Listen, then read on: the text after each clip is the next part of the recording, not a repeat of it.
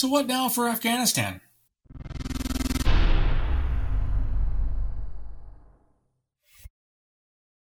I'm back. For those of you who have been following me for a number of years, you know that I took a fairly extensive vacation slash regeneration beginning in the middle of July. I told you I would be taking some time to do some other things, to get a, away a little bit from the pace of producing podcasts and blogs. And in all honesty, I did find uh, it was a bit too much.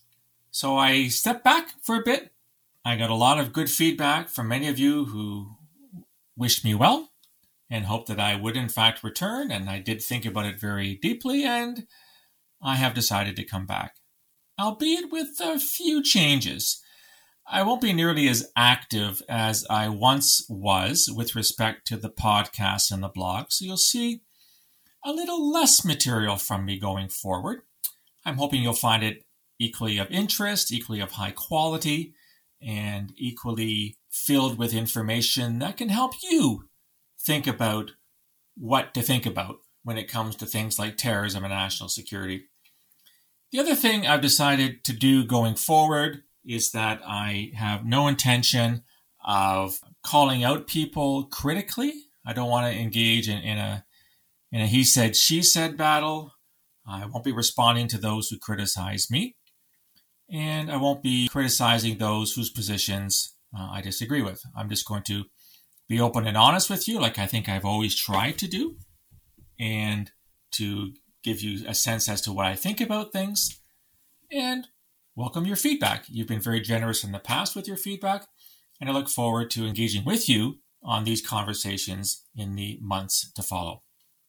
Feels good to be back, guys. I have to admit, I did miss it to a certain extent.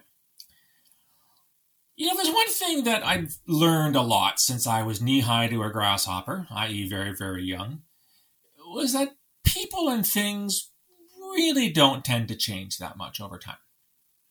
Uh, we are who we are, that whatever it is that makes us us is something that is partly nurture, it's partly nature. And I think that the people that we become, the beliefs we have, the habits we have, do not tend to alter significantly over time. And this, of course, does not mean we can't change at all. You know, people can make decisions with respect to their health. They can stop smoking or take up exercise, or they can try to be nicer to people, etc., etc. But it seems to me, and again, I'm not a psychologist, I'm not a scientist, that there's some kind of a core element there that defines us. So Phil Gurski is this not quite sure what that this is. I think I'm still learning as I'm entering my. I'll be 61 in December. I think that I am still trying to figure out who I am. But there are some fundamental elements to me that are simply not going to change significantly over time. And why am I bringing this up? Well, this is being recorded on the 19th of August. It's a couple of days after the uh, renewed fall of Afghanistan to the Taliban. I was old enough to remember when Afghanistan fell the last time to the Soviet Union back in 1979, and then the Soviet Union lost to Al Qaeda and their allies, including us here in the West, by the late 1980s. And eventually the Taliban took over, and of course, they lasted until 9 11 when Al Qaeda, which had a basis in Afghanistan, bombed New York and Washington with those airplanes which led to the so called war on terrorism, American military involvement, along with NATO allies, including Canada. And now the Biden administration has finally decided enough's enough and pulled out the last American troops. And surprise, surprise, the Taliban took over in a heartbeat. What I find curious and somewhat mystifying was a lot of analysis that I'd be reading in the lead up to uh, the American decision to withdraw that the Afghan government and the Afghan army would hold out for at least six months, if not longer. And it looked like they held out for a total of six minutes. I'm being a little bit facetious here. But the Taliban, in fact, have taken over the whole country in a whirlwind after the Americans finally left. And as a consequence, over the past couple of days, I'm sure you've seen it as well, every single news source in the known universe has op ed pieces and analyses about what this means for Afghanistan. Are we going to see a return to the kind of Taliban rule we saw in the 90s? Girls couldn't go to school, women couldn't go to work, and so called enemies of the state were executed publicly. Where we're going to see the Taliban open, open its arms uh, again to terrorist groups as they did to Al Qaeda in the lead up to 9 11. And would Afghanistan simply go back to what it was before, which may in fact lead to more terrorism, which at some point would lead to a decision by us, i.e., the West and, and our allies writ large, to go back into Afghanistan yet again to deal with terrorists. Then there are those, well, the Taliban have changed. They're not the same Taliban they were in 94. They're not the same Taliban they were on 9 11. And they're somehow open to more ideas, or they're not as harsh or vindictive or cruel as they were back then. They've changed, they've altered their, their views on things. So much so that the previous Trump administration actually entered into peace negotiations with the Taliban, sometimes without the knowledge or participation of the actual legitimate Afghan government of President Ghani. I haven't really read uh, a lot of these analyses, to be perfectly honest. Uh, they're more than you can shake a stick at.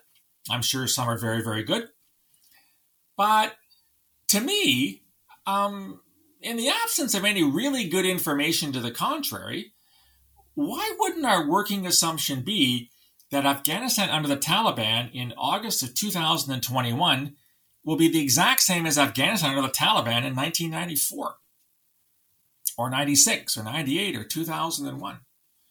What is it that I don't seem to, to realize about the Taliban uh, that suggests they're going to act otherwise. They're going to be nicer. They're going to be less violent. They're going to be less conservative. They're going to be more open minded about differences of opinion. Now, I'm not a Taliban specialist. I know a little bit about them. I more know more about terrorist groups than I did about the Taliban. By the way, the Taliban is a terrorist group, or maybe group's the wrong word. The Taliban is a terrorist mentality. And I've never accepted people calling them militants or soldiers or these other insurgents, these terms that get that thrown about with reference to terrorists. Terrorists are terrorists, as far as I'm concerned. It seems to me that a smarter way to look at this would to go on the assumption that the Afghanistan now again under Taliban rule will be very similar to the Afghanistan as it was under the initial Taliban rule.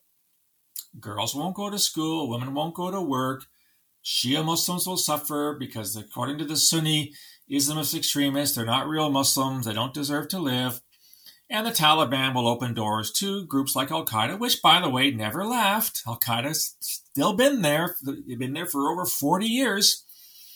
There's an Islamic State equivalent that may or may not get along with the Taliban, and there's a, dozens of other Sunni Islamist groups in the area that have received the support and or seen Afghanistan as a haven now for decades. And I don't see any reason, any confidence that this is going to be any different this time around.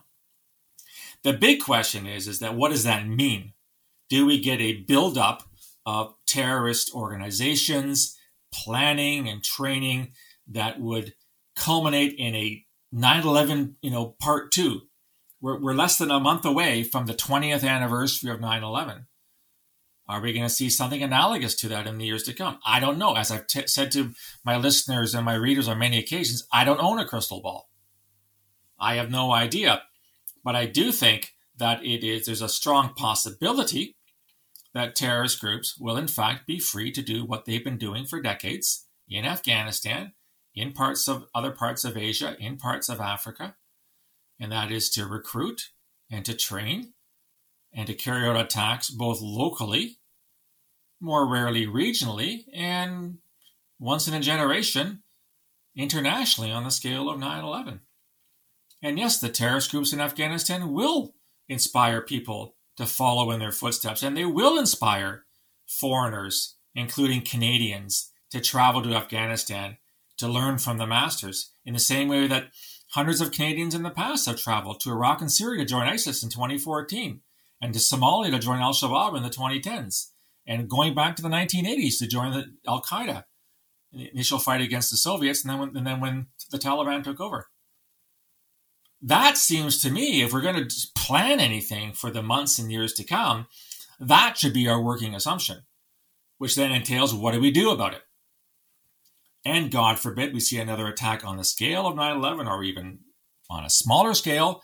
Do we decide to go back in with a ton of military resources and do the same thing we did in the aftermath of September the 11th, 2001? I hope the answer to that is no, because if there's one lesson that's to be learned over the past 20 years, it's that essentially, uh, I wouldn't call it military occupation, but a large military presence did not lead to the definitive end, death, destruction, elimination, call it what you will, of Al Qaeda and other, other groups in the area.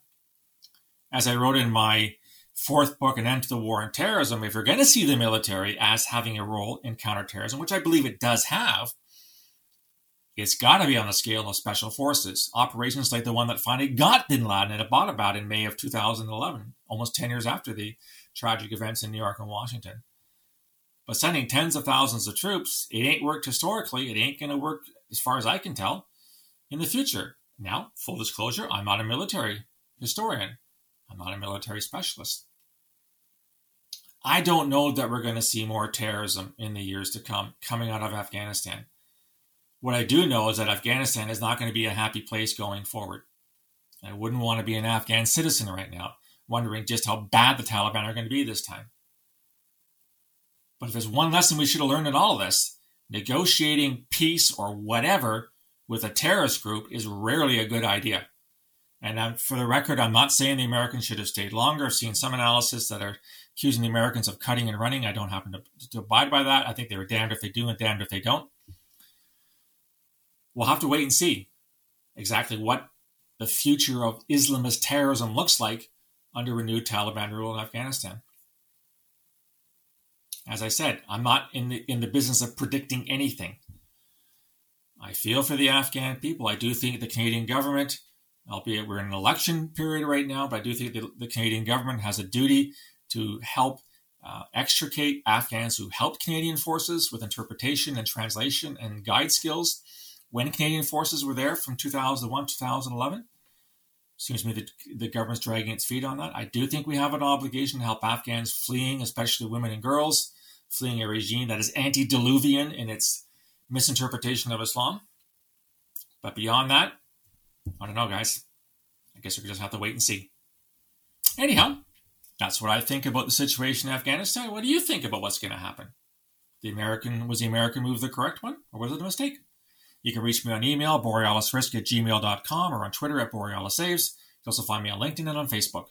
If you like this content, want to get more, you can sign up at borealisthreatrisk.com, hit the subscribe button, get all the podcasts, all the blogs, Today in Terrorism, as well as a link to my new book, The Peaceable Kingdom A History of Terrorism in Canada, from Confederation to the Present. It's great to be back, guys. look forward to talking to you soon. Until then, stay safe.